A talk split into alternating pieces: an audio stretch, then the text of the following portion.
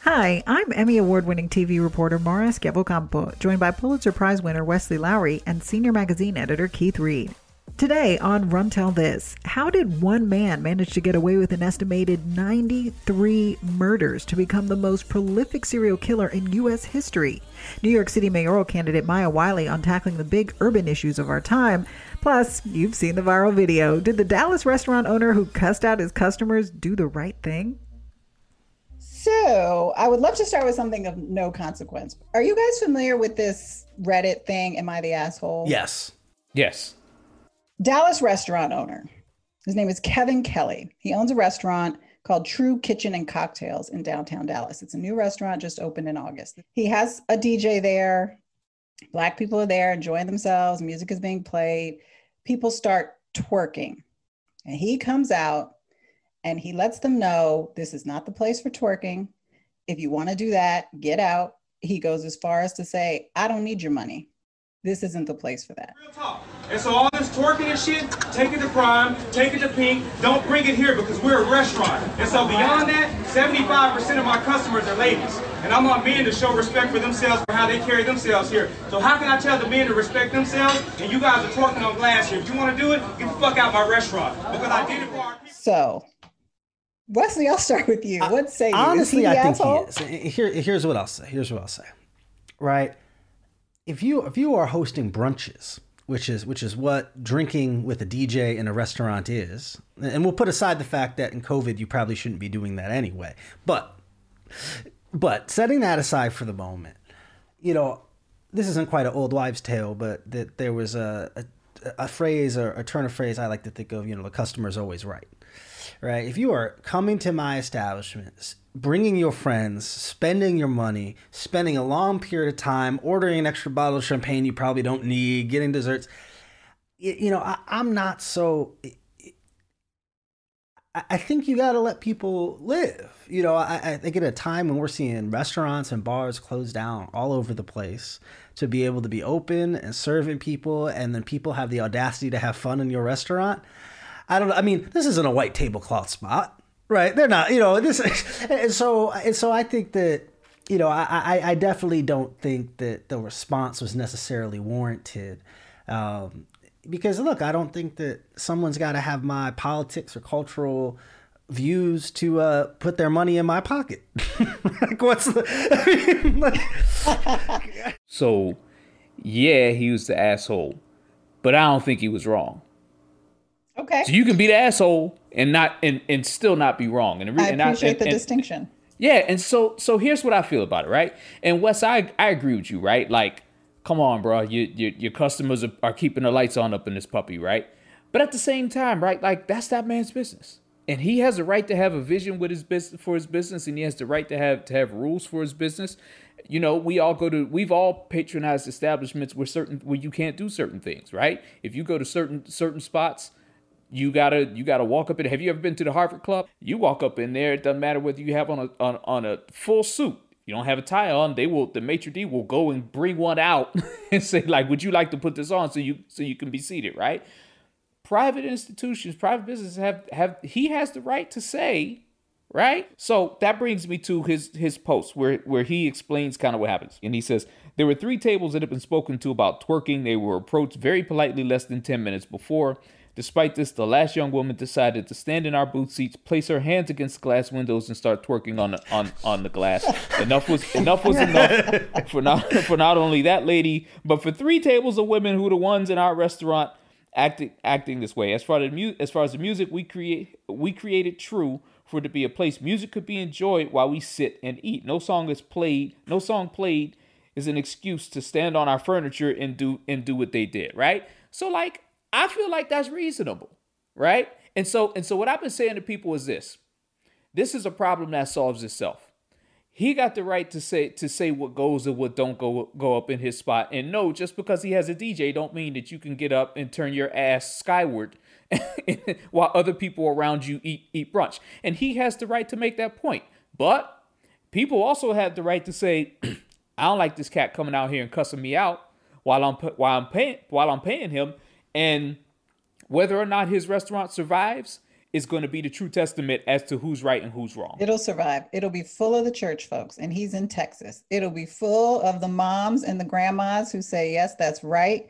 We want a respectable place where we can come and eat, and we're going to put some money in that man's pocket for taking a stand. I think he's going to do it's the best publicity that a new restaurant could ask for, especially in the middle of a pandemic. Would you go to his restaurant? Would you eat I, there after that? I, uh, hmm, that's a good question because I, I agree with you 100%. I don't think he was wrong. Mm-hmm. I think there's a way that you speak to your customers. You got to have a little bit of diplomacy when you're running a business, especially when you're serving alcohol, because you're going to have to deal with drunk patrons all the time. That's The easiest solution would have been to go to the DJ and say, Yo, man, can you put on some Kirk Franklin real quick? Just like two or three songs of Kirk Franklin. Can you just throw on a Luther Vandross? Can you put like the electric slide, like something that's going to bring the temperature down? Because whatever they were playing that had that woman, she's not standing on the couch putting her hands on the glass to twerk to just any song. The DJ must have been off the chain at that point, right? I want to. I want to see the twerk. I want to see the I- twerk. I, want to see. No, no, no, no, no, no, no, no, no, no. We talking about it. We're gonna talk about it. I want to see the twerk. I want to see if it was like a quality twerk. If it was, if if It was like, inoffensive in and of know what I mean? itself Like, 'cause there's- because of lack of yeah, sure. right. You know what I mean? Like, was was it was he mad? Was he was he mad at the fact that the twerk was happening, or was the twerk just like a, a low budget, low quality twerk that wasn't really up to the to, to the standards of the establishment? Was she twerking out of rhythm with the song that was being played? These are things we need to know. We need to know. We need answers. There's also something different between going up Right. to someone and saying, "Hey, we can't have this. We warned you guys. Can you get out of here?" And him lecturing the whole restaurant, um, and they getting captured up. You know, and so I think there's a there's a step that there's different. Keith said, you know, I, I agree with most of what he said. He did say it doesn't matter what song was on, but look, if as some songs. Uh, if their lyrics instruct me to put my hands on my knees and bend run rump, you can't blame me when I follow instructions. You're- and so, sir, so You're sir, just doing what the you song pour- said. Your waiters poured me these mimosas. Your DJ is giving me instructions, and so you know, I, I- like, oh, can't I can't argue with that. I can't. I can't Where, where's the line? got nothing for that. Um, Keith, you wanted to talk about the Ravens. Uh, they've now postponed their game against the Steelers for the third time. What, why? Why is this significant? First of all, you made me regret the fact that as soon as you said that, I, I remembered I had this goddamn uh, uh, purple sweater on, and I, I want to take it off now. Yeah, just so Um, you do realize I'm from Maryland, right? So I'm fully Yeah. rep the Ravens. I that that's tra- I love you to death, but come on, son. well, Like, and, and I'm from Cleveland. what- what do we- y'all what just the do? Ravens are That's- just a team y'all stole absolute- from us. Get, get your get your own football team. facts, facts. Yeah, but it's either it's either that or All right, supporting the fine. The- the Redskins. Washington- which, like the- the Washington a couple months football. ago, the Redskins. team. First, the football now, team. but I couldn't be The a fan team. of a team called That's the the fucking truth. Redskins. Like, That's what kind of self-respecting egalitarian would I be? if you don't know the story, here's what here's what's happening. The the, the Steelers, the ten and zero, my ten and zero Pittsburgh Steelers, the only perfect record in professional football right now, um, had a had a big rivalry game coming up with the with Baltimore Ravens. It was supposed to be played Thursday night, Thanksgiving night, and it's a and it's a game that could determine uh, which one of these teams ends up in the playoffs, or whether both both teams up in, ends up in the playoffs, seeding all kinds of implications as, as they start the playoff run. Well, Baltimore uh, had a COVID outbreak. Uh, one person involved in a COVID outbreak is a coach, is an assistant coach on the team, the strength coach, who we now know did not follow COVID protocols, had symptoms, was not wearing a mask, et cetera, et cetera. And there's like just a massive, you know, outbreak on on this team to where there's from a from a 53 man roster, they're down to you know somewhere in the 30s in terms of the number of players that they had available. So the game had been had been moving. All of that is legit. So all of that's fine. What's not fine and what's been controversial about about this is that the NFL at the same time they they've moved this game now three times from Thursday to Sunday, from Sunday to uh, from Sunday to Tuesday, and from Tuesday now to Wednesday, and to, to the point where the game's no longer even being played in prime time. It's going to be played at three o'clock on Wednesday tomorrow afternoon. Um, at the same time, the NFL has uh, has allowed several teams, including teams this weekend, to play without big portions of their rosters because those teams were were impacted by COVID as well. I'm not a sports conspiracy theorist. I'm not out here like, oh my God, the you know the NFL is you know trying to do my Steelers wrong, but the NFL looks really really bad again. in terms of handling a crisis. They're just not good at managing the optics of this thing. The Denver Broncos played a game this weekend where they had no quarterback on the roster, not their first string quarterback, not their second string quarterback, not their third string quarterback. They played a game this weekend with an undrafted player that they brought up from the practice squad who started an NFL game at quarterback because because their quarterback room had an outbreak of of COVID-19. The NFL did not reschedule that game. They let the Broncos play it.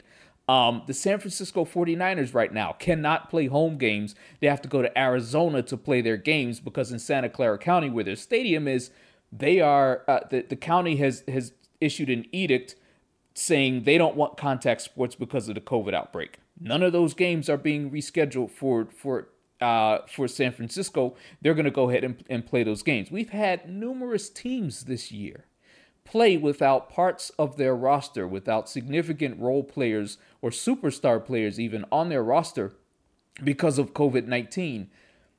This situation is is mind boggling to me in that they've moved this game multiple times seemingly and the NFL has argued that this is about player safety but what it looks like to to any number of fans and to any number of observers is that the NFL is, has moved the game to the benefit of one team over many other teams uh, in in the league. I was someone who, from the very beginning, and I've got a lot of sports writer friends, um, a lot of my closest friends uh, work in sports, and I was from, from the very beginning who said this actually does say a lot about sports and the economy and the way we operate that we're even considering having grown men go play this child's game in the middle of a historic global pandemic right? Like on the list of things we need to be operating football and baseball aren't there right? Like in terms of like what we as a society or a country or a culture need.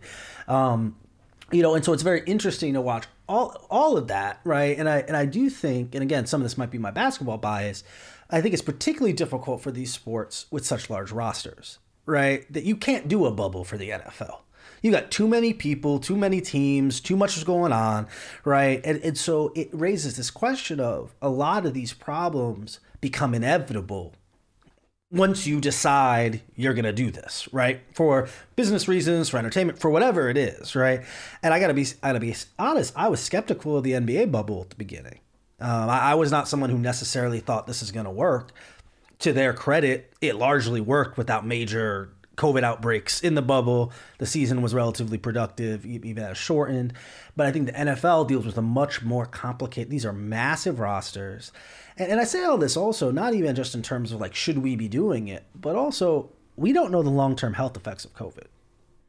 We don't know what happens 20 years down the line, or if you fall into this demographic group and then got it, then you lose five years off the back. And, and so there's something very serious about you know, these guys are employees. The NFL and the teams are their employers, and they said, "All right, you're going to do this, and you guys are going to play, and some of y'all are going to get sick." And and, I and I do, and so like I said, I, am always really interested to see, and I and I wonder what the story. Like, will we look back on some of this ten years from now and go, "Yeah, it was really silly we had this NFL season." Now that something terrible has happened to someone, or you know, and I, and I, I don't know the answer to that. Well, that's that's been the story of the NFL for a long time, right? I mean that that that that particular ethos, the warrior mentality of the players, um, along with the with the the exploitative nature of of what professional sports is, particularly in the NFL, um, just has just carried over into into the pandemic, right? There's a certain level of risk of bodily injury, right? That that is accepted not just by the players but by but by the owners and by the fans. And as a fan have to accept right and have to be sober about the fact that like I'm not like like I'm just as complicit in in all of this right? Because I want to see that like there's a selfish interest there. I I love the Steelers. I'm not I don't make no bones about that. I, and I and I want to see this game and I want to see what's going what's going to happen. But I'm watching people breathe on each other at close range for 60 minutes. Knowing that people are are dying. That that close to 300,000 people in this country have perished because of this virus. And I'm still going to watch the game. So I would love to talk about uh, Wes's article uh, because, you know, Wes, what makes you, in my opinion, such a great reporter is that, you know, you take a look at a story that's a big, important story. You know, you, you take a look at this man, Samuel Little, who confessed to murdering at least 93 women. Uh, he, at this point, is the most prolific serial killer in American history. And that's a big enough story by itself. But what you do so well is you say, then what? You look at the next layer. And the layer that you looked at was what does that say about the failings of law enforcement? That one man was able to kill almost 100 women over a crime spree that spanned decades. Tell me about your piece in the Washington Post. So, a little more than a year ago, the FBI came out and announced that they had confirmed more than 50 of these cases. They believed he was the most prolific, pro, prolific or deadliest serial killer of all time. He had given all these confessions. They made a big deal of all the confessions, the confession tapes, and then also he drew sketches of many of his victims. And so that was something that kind of went everywhere as well. And yeah, for me, it became, you know, in a lot of ways, the framing of the early pieces were what I call hero cop stories. They were the stories of the brave investigators who, after all of these years, have found, and I don't mean that in any way to disparage the hardworking people who have now been working on the case. But as you noted, Mara, the question for me was all right, so this man for 40 years got away with 93 murders. That mean, that's 93 separate incidents in which he, this person could have been caught and stopped and brought to justice. That to me sounds like a massive law enforcement failure right? And so I and so we started looking at that. So what we did in the first piece is we went into these cases that have been confirmed his, right? Not the cases where they don't quite know what happened, but the cases where they say this is one of his, this is his confession, here are the details, and we went and got the case files and tried to answer this question of what if any criminal probe happened at the time. And so we went back in. So the majority and the majority of his victims were black women um, as well uh, more than at least two thirds. Uh, not all of them are confirmed yet, so it's probably going to be a little higher than that. Many sex workers, drug addicts, uh, folks kind of on the margins of society who might not be missed, might not be reported missing, right? Who would get less attention.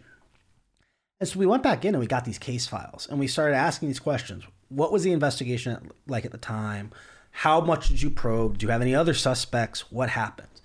And what we found was a number of cases where there was clearly no investigation in real time. Uh, we had we had cases where women were found beaten, stripped of their clothes, and yet it was marked as a natural death or as a drug overdose. We had one where they literally theorized that the woman had been struck by lightning, and and and so it was just open and shut case, lightning strike, and and so think about the difference between a homicide and a lightning strike. You're not you're not out working the beat. You're not looking for suspects. You're not asking if anyone saw anyone suspicious. And so there was no way it ever would have been solved. Think about if one of those murders in in the 70s had been solved that way and he'd gone and gone to prison for murder. So that might save lives. And so that was what we were looking at. And the follow-ups continue to try to look at if law enforcement says this is the deadliest serial killer that they know of in American history, because there's always a question with serial killers, many of them inflate their numbers or exaggerate, all that's true, and we and we look at that. Uh, but at this point, they're saying they've confirmed 50 to 60 of these, right? Which makes him the deadliest, even if it's not 93. The it raises this question of well, should he and how should he have been stopped? In the piece that will be out by the time that anyone's listening, we report for the first time that the FBI was contacted about this man at least twice in the 80s, and it's unclear that they did anything in response. Uh, that we we report about it's close to half a dozen different cases where law enforcement and prosecutors did in real time identify him as a suspect, press charges, and even go to trial. And we show how he was beating murder and sexual assault charges by uh, be, because of the perceived unreliability of the women who he targeted, right? And so this isn't some pops up one day years later. Oh, I killed it. This is someone who the system knew about, who they were tracking, who local police are calling the FBI like, we think this guy's a serial killer. It's crazy. He's all over the place. And yet here we are decades later going, guess what? He's the deadliest serial killer of all time. All of it's always rooted in accountability. How could this be prevented in the future? Where were the structural and bureaucratic failures? You use a term um, that I love for its succinctness and how it crystallizes a very big societal problem, which is the perfect victim, which is that if you know who to kill, you can quite literally get away with murder. Can you tell me more about that? What we were looking at was how he quickly identified, and he's not the only. There, are a number of serial killers and other and other murderers who say this as well, right? That he was aware that people who live on the margins of society are not going to merit big protest or media coverage or political will. When i when i covered homicides across the country and just normal homicides right there was a, a word that the police in chicago use uh, called a heater case. And, and that's a case where there's political pressure. It's when Dwyane Wade's cousin gets shot and rahm emanuel's calling the chicago pd saying what's going on with this? Right? Those the women who someone like Samuel Little is killing, none of them are heater cases. None of these are the college co-ed. None of these are the old grandmother. These are women who, you got to remember the 70s and 80s and early 90s, right? Might be using drugs, might be sex workers, are the type of people who might just go off the grid for a month or three months. And so does their family even know they're missing? Do they know where they are? And so because of that, there's less societal pressure. This is also at a time when police departments, uh, frankly, uh, we're dealing with a lot of homicide, a lot of investigations. It's in the heart of the drug years, and so they would say, "Do we prioritize this case or not? How long? How hard do we work on this?" Now, even if they do work on this, because of the people who are being targeted, there might not be a clear and obvious suspect, right? If you're a sex worker who saw six or seven guys that night, it's not necessarily like you're keeping a, a, tally at the time. It's not like there were cell phones to track.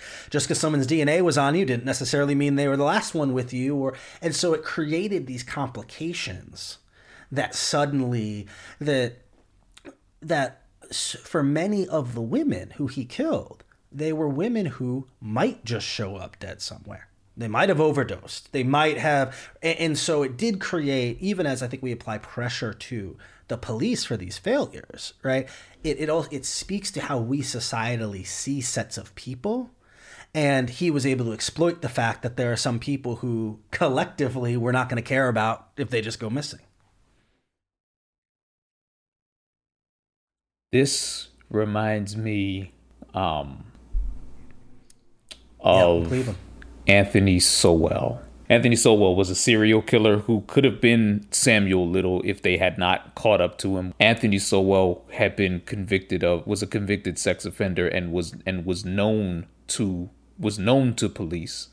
He had been accused of rape more than once uh, in in the time that he was on his his killing spree, which lasted for years and was and was never for whatever reason brought to brought to justice. Um, he the stench from his uh, from from his house was so bad that it stunk so bad that people would call the cops and they would and they would call they would call the city. And the city came and sent out inspectors not to his house.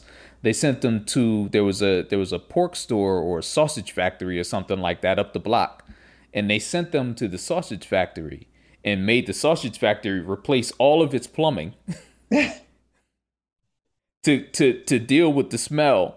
And the smell still never went away. And people kept calling and saying hey i think it's that. I, I think it's coming from over there. And they never and he got away with it the same way that that that samuel little got away with it. He got away with it because he knew that the women that he was killing were people that law enforcement just wouldn't work that hard to for whatever reason just wouldn't work that. He was he was killing women who were on drugs, women who were who had been who were sex workers, women who you know who he met in the bar, just women women on the margins, primarily black. I'm I not even there might I have been a Hispanic, all of but it was large. It was primarily um, black. I think there might have been like it was it was primarily it was primarily black women, and, and there were eleven of them that they know about. Now he had he had been in the Navy and he had served some time in prison, and there were also cases cases of women who went missing along the like in cities around where they knew he'd been at a particular time but they were never able to co- to connect them to him so so 11 is what he was convicted of, and he's on on death row currently for that. Uh, but as soon as I saw Wes's story, I went, "This is the same fucking thing again. It's the same. It, it's." I, I've we we've talked to we we've talked about in various terms on this show about believing black women and protecting black women and it's and et cetera in a, in a different context, right? But this is where it comes down to life and death and like whose life you whose life really matters and whose life do you, do you really value. Um, and clearly, one of the things that's happening here is that is that law enforcement isn't working that hard when they when they make a value judgment about who this person was, who this woman was. It's not a coincidence that both Anthony Sowell and uh, and and Little knew, admitted, said out loud that they knew who they could kill and get away with it. That's not a coincidence. They knew something about the mentality of of the police departments and various you know federal investigative authorities about how about whether or not they would work at all to connect these murders. I mean, think of this: it's Cleveland. Cleveland ain't that that damn big. It's just not like there were 11 women who went missing over the years in the same neighborhood, in the same neighborhood where where the neighbors were saying that house over there smell real bad. But I think it's something that we all know, but we're not using it to evil purposes because we're not murderers. But I think if you were to ask anybody in society who is paying attention, if you have to get rid of someone and you don't want to be held accountable for it, who do you target? Do you target the 16 year old blonde girl in the suburbs whose parents have money? Or do you target the drug user sex worker who to, to Wes's point, her family might not even know she's missing because, oh God, here she goes again. Have you heard from her? And I haven't heard from her. When's the last time you saw her? I saw her after Christmas. I think she was here. I mean, this is a story we all know well. So if you want to target someone who no one's going to miss, who the police aren't going to rush to find, you look for the people on the fringes of society. So to the future, Wes, in your reporting, how do we how do we deal with that when clearly law enforcement doesn't prioritize these deaths? You know every life matters the same but when it comes to justice they don't all get the same measure of resources and dedication and devotion. So what do we do about that? Certainly. Well and i think this builds on you know i did another project two years ago called murder with impunity. And what we did was we looked at unsolved homicides in major American cities and looking at, depending on what block you were killed on, the likelihood that someone gets arrested for your murder or not. And unsurprisingly, that there was massive racial disparities um, in terms of who gets justice. And also, by the way, that the police believe that in some ways drives violence. That if you live in a place where there are no penalties for killing someone, and also where you're more likely to be one degree of separation from someone who has been murdered without receiving justice, at some point you pick up a gun right? That that that the actual system doesn't work and you've got to protect yourself and your people and and how that might lead to more violence. And by the way if there's a finite number of people out there who would murder someone. If you if you don't arrest those people once they do it they're to do it again right? And and so I do think that this does look, it raises this question about how, you know, do we treat and, and can we as a structurally treat every murder the same in a different way. The argument is not that the blonde girl should not get a full investigation if she goes missing, right? it's in fact the opposite. It's that all of the cases should be treated with this level of urgency and public outcry and frustration and and pressure to solve. And you know, what I think one thing that's really interesting, we have this conversation very often in like the defund the police context and like how much do the police make? What are their budgets? What does this look like? There are things about our criminal justice system that just don't work very often. And the solving of murder is one of them. It's a it's a coin flip. It's 50-50. And that's before you start adjusting for race and income and location. and, so that's not a that's not a particularly good rate for one of the most powerful nations in the history of the world with all these resources, all this technology. You know, there's something that's not working about the investigative part of policing. Mm, that one about the lightning strike really blew my mind. You have to think of the physical evidence that should exist if someone is killed by a lightning strike that would have been absent in that particular victim. Like being hit by lightning, that's a pretty telling death. Eh, how do you come up with that? You look at the paperwork and you go, all right, y'all didn't give this your all right? Even the, the case we use as the lead, and this was actually one of his white victims, this woman Mary Brosley in Florida. They it takes them decades to ever classify it as a murder. They they classify it as a unknown kind of suspicious death, despite the fact that she is found partially buried, and and disheveled so much so that both of her legs are through one of the holes in her underwear right not like not both leg like so clearly like something you know you don't just and yet you just fall into a hole yeah it just you know that, so many of these cases that clear way. and obvious evidence early on that would suggest something happened here and yet in so many of these cases the files just kind of got closed, they got shuffled around, and it wasn't until decades later. In some of these cases, he's confessing to crimes that the police don't even realize happened. Oh, I killed a woman here, X, Y, and Z around these years. And then they go back into the files and go, oh, we did get a missing person. You know, that they didn't even identify all of these homicides in real time, which again, I do think speaks to the extent to which, if you're a certain type of person, you can fall off the face of the earth and we don't collectively know what happened to you. Um, and those people are particularly vulnerable. You know, bad people, bad things, they take advantage of the vulnerabilities. Coronavirus is the same way, right? Coronavirus isn't racist.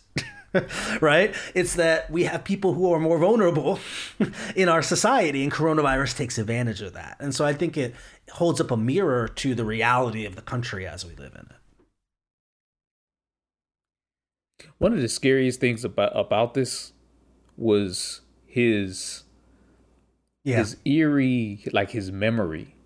Yeah. And he has this he had this photographic very detailed, very precise memory. What happened is he confessed all these to a Texas Ranger and then he sent out the details to all the local police departments who then went and re-interviewed him one by one. And in a lot of cases the local investigators were skeptical mm-hmm. as hell yeah, sure. All right. This guy who the Rangers found confessed to this murder I'd never even heard of in my backyard. Right. Yeah. And then they get in the room and we have these mm-hmm. secondary interviews with him, video and audio in many cases, where they're skeptical as hell. And then he says something to them and they're like, oh, wait, what?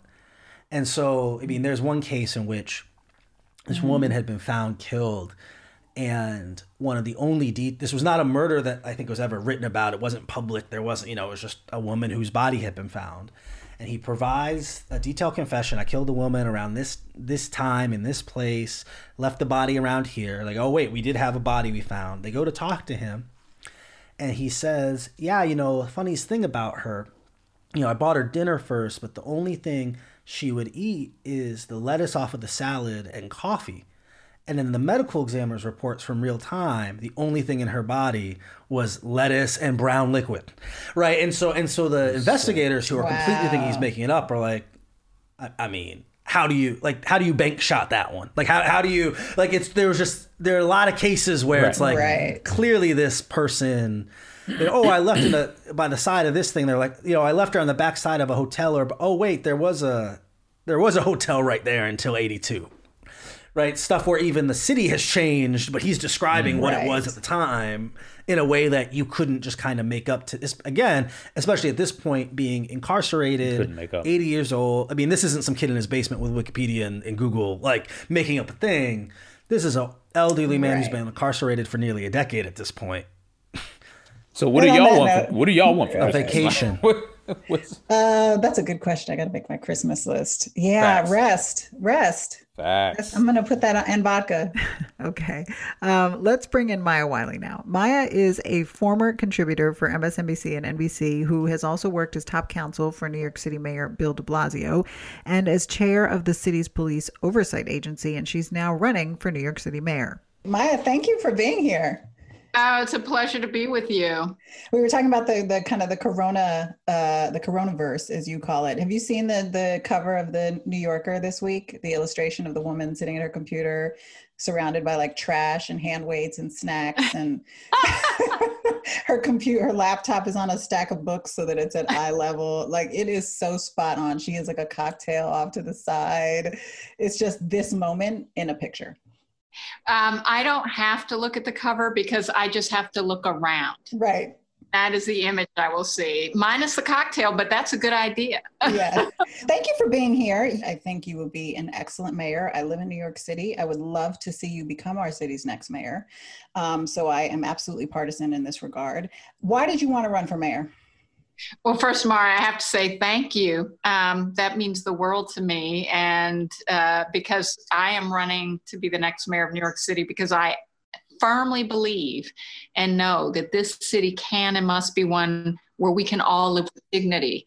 And that's part of why this means so much because from my own standpoint, right? Just as a New Yorker, I moved here because it was a city that had everyone, that was diverse, you know, having, you know, spent my early years in a Black neighborhood in Washington, D.C when my best friend disappeared, literally disappeared, because her mother, who worked in the neighborhood grocery store, uh, could not pay the rent when her landlord increased it. And I watched my community displaced.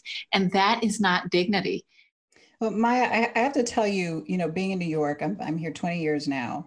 Um, you definitely would have your work cut out for you if you won, because I have never seen this city so bad. I never expected in my wildest nightmares that it would be this bad. This is the kind of reality that we heard the older folks talk about from the 70s, from the bad old days of New York. And I'll tell you what I'm talking about specifically. I've seen homelessness at levels that I've never seen in any city in this country.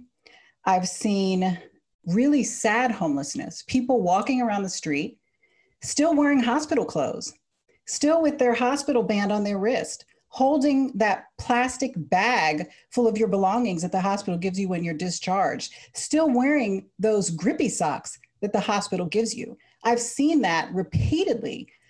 Those people on park benches wandering around the park who've clearly just been discharged from the hospital. I've seen open drug use, and I mean on subway cars, smoking, people smoking crack on subway cars, and I'm sharing the same air as them. There are parts of Harlem where when you walk down the street in the middle of the day, you literally have to step over bodies because there are so many people who are passed out from being high. What is your plan for addressing what's happening to this city? Because it is bad. It is bad, and people's experience and of it and the suffering is real. I've seen it in my my own subway station in my own community. So we are seeing this around the city. So let me start by saying I have been talking to the experts. I have been talking to the service providers. I have been talking to folks who've been working particularly around street homelessness for decades. And they have all to a person told me that this is not a reality we have to live. And what it requires is exactly why I'm running for mayor, because it requires seeing our current structure and subsidy system and transforming it so that we're using our dollars. I'm not even talking about new dollars right now. I'm talking about existing dollars and, and using them wisely to say we have a way to put folks who may be suffering from mental illness who may be suffering from drug addiction, who may be suffering from both, into housing that also comes with the services that helps them stay in the housing. Let's talk about your, your candidacy in, in particular. Um, you have a, a, deep and varied background, but a background um, you've you've never run for office before. You've not been on council. How can you convince voters in New York City that someone who is a political novice, someone who has not held elected or even run for elected office before, that you are the person to step in and take and, and, and really fix those problems. You know, Keith, uh, you're absolutely right. I am not a traditional candidate because I haven't run for office before. So I don't look like any other New York City mayor has ever looked. I don't think like any other New York City mayor has ever thought. And I don't behave and lead like any other New York City mayor has ever thought or led. And you know why? Because I'm coming as a transformational leader. I come in not as a traditional candidate, but I do come in as someone who knows how to manage within city government, as someone who is in the senior cabinet, as someone who showed city government exactly how you partner across agency. The reason I'm running and the reason why it actually is the whole point that I'm not like any other mayor is because that is what has gotten us into the problems that we're currently confronting. And the way we get out of them is not business as usual and is not politics as usual. It's by saying it's time for something different. Obviously, the current state of New York, some of the responsibility for that falls on Mayor de Blasio, who was elected in what, 2013 as a great liberal hope right? How do you think you convince a city, some of whom's voters might say, we tried this stuff and we got this, but then secondarily, you're also, you know, a black woman. And New York has a history around racial politics. Um, and so, h- how do you think you sell yourself in those two lanes given the context of this moment?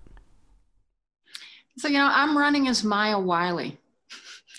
And I say that because you know, what is so important, I think, is the fact that I have the lived experience that we are talking about now. I live near one of those subway stations where I have suddenly seen in the past year, year and a half, homeless men and women sleeping in the subway in the entrance.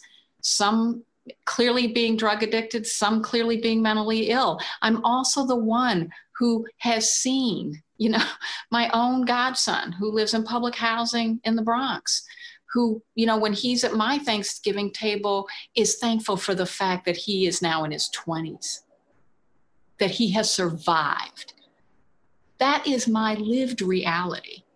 And that what we need in a mayor is someone who actually understands what it is that New Yorkers are struggling with, but not from an intellectual perspective, from a lived perspective, including what's happening in our schools. I am here because I'm going to call everybody to that table. And that's what women do. That's what Black women have always done. And that's what Maya Wiley will do as mayor.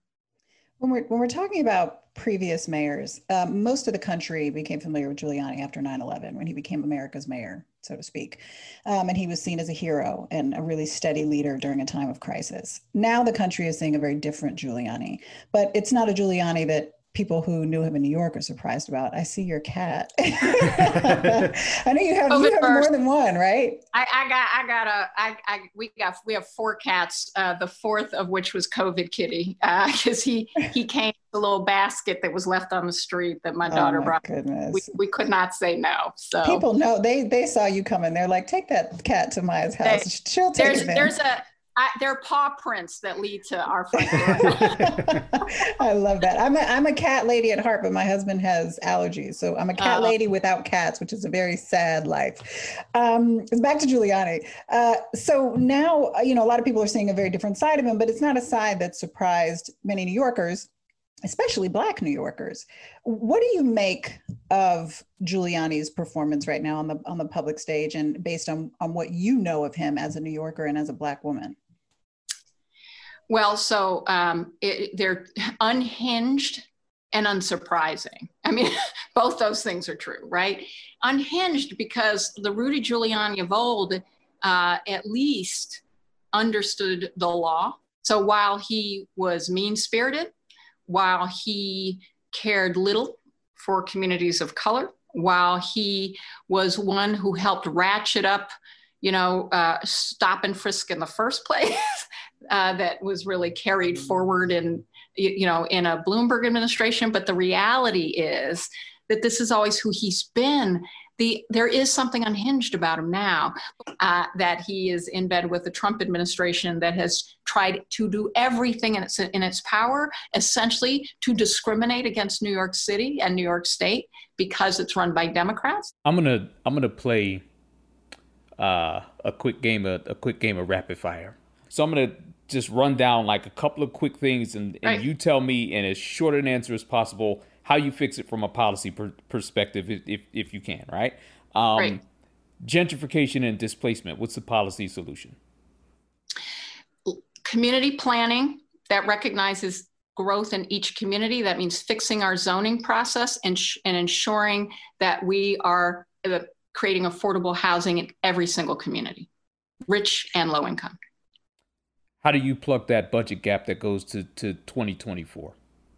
We ask everyone to put on the table what they can contribute uh, and contribute to pulling us out of this hole. We utilize the city spend, which includes the capital construction budget, to stimulate the economy with what we spend on so that we're creating jobs and the ability to take some of our spend and put it right back in our coffers, like buying up distressed properties and utilizing it for things like solving uh, our homelessness crisis, creating more affordable housing, creating cl- smaller classroom spaces. But the revenue then comes back into our coffers in the form of real estate dollars that can pay their taxes. And where does it mean uh, raising taxes to generate new revenues? Which New York City residents would feel the impact greatest when you ask people to contribute more? Yeah, we, we need to ask those who can put more dollars in because of how much they have. So we are talking about the wealthy, able to help the city dig out. What's the top first 100 day priority for Wiley administration? Well, day one is a top team, expert in their areas, and able to hit the ground running. Like no mayor in this city runs the city by herself. And this mayor will not be doing that and will be surrounded by a top flight leadership crew that knows exactly what mission is and can start getting it done meaning it ha- and it has to work for all of us if I could ask you a, a slightly personal question, um, your father was a very well respected civil rights leader, and you lost him at a very young age. Um, how influential has that been in your decision to run for mayor and in the policy positions that you're taking? And and do you ever seek guidance from him even now? Absolutely, on, on all fronts. Look, I am a product of my parents, and proudly so. I, um, but my parents were very special people. And they were special because, in addition to being deeply committed to addressing race in America, deeply committed, as my father was, to understanding that Black women had to be the center of that, uh, organizing Black women on welfare and seeing them as critical leaders in something that was both about racial justice, but that solved the problem of Black poverty, right?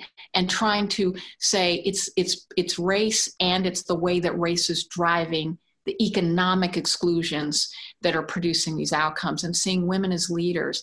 It is the fact that my mother was white, white and woke. Uh, and I say that because she, that woman raised a black woman and she did it explicitly as a white woman. And I will say that I've actually uh, been thinking about this as a, a lot. It reminds me of my father being asked, George, you keep working to feed poor people and make sure they get fed and end poverty. I mean, you can't end poverty. I mean, when, when does it stop? And he would say, when no more people are poor. And his friend's response was, Well, there's always going to be poor people. And his response was, Well, then you never stop. We don't stop. And that was what my parents taught me. You don't stop.